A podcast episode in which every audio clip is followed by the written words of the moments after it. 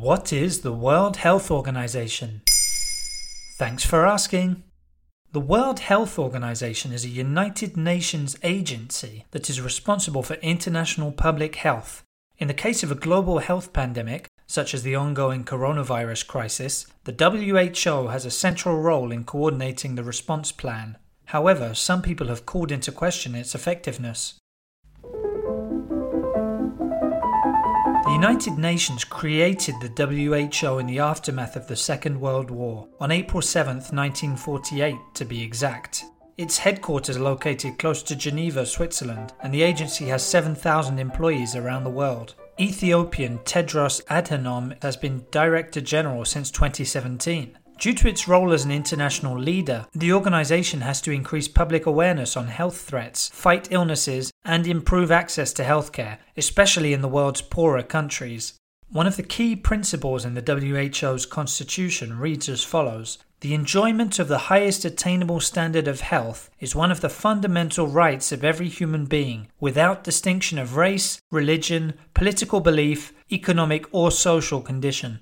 In the case of emergencies, especially international epidemics, the WHO has to coordinate the action plan to prevent the illness from spreading. They do that by making official recommendations based on the information they get from countries affected by the disease. So, is it down to the WHO that half the world's population is under lockdown?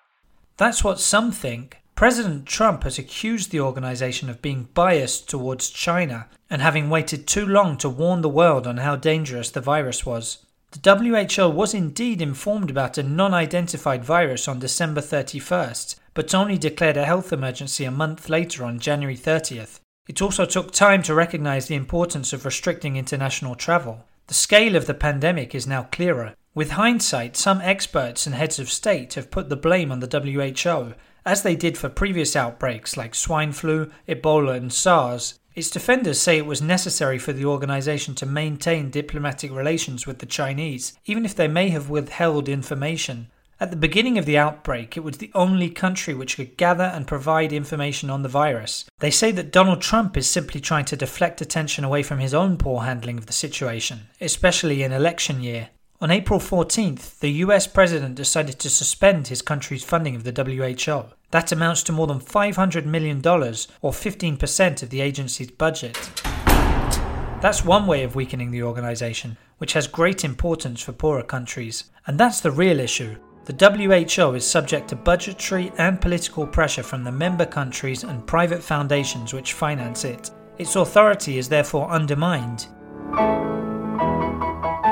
One of the other principles found in the Constitution preamble reads like this The health of all peoples is fundamental to the attainment of peace and security, and is dependent on the fullest cooperation of individuals and states. We all have to hope the coronavirus doesn't compromise world peace. There you have it.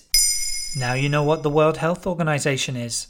In under three minutes, we answer your questions. What would you like to know about? Use the comments section to ask your questions on the podcast platform.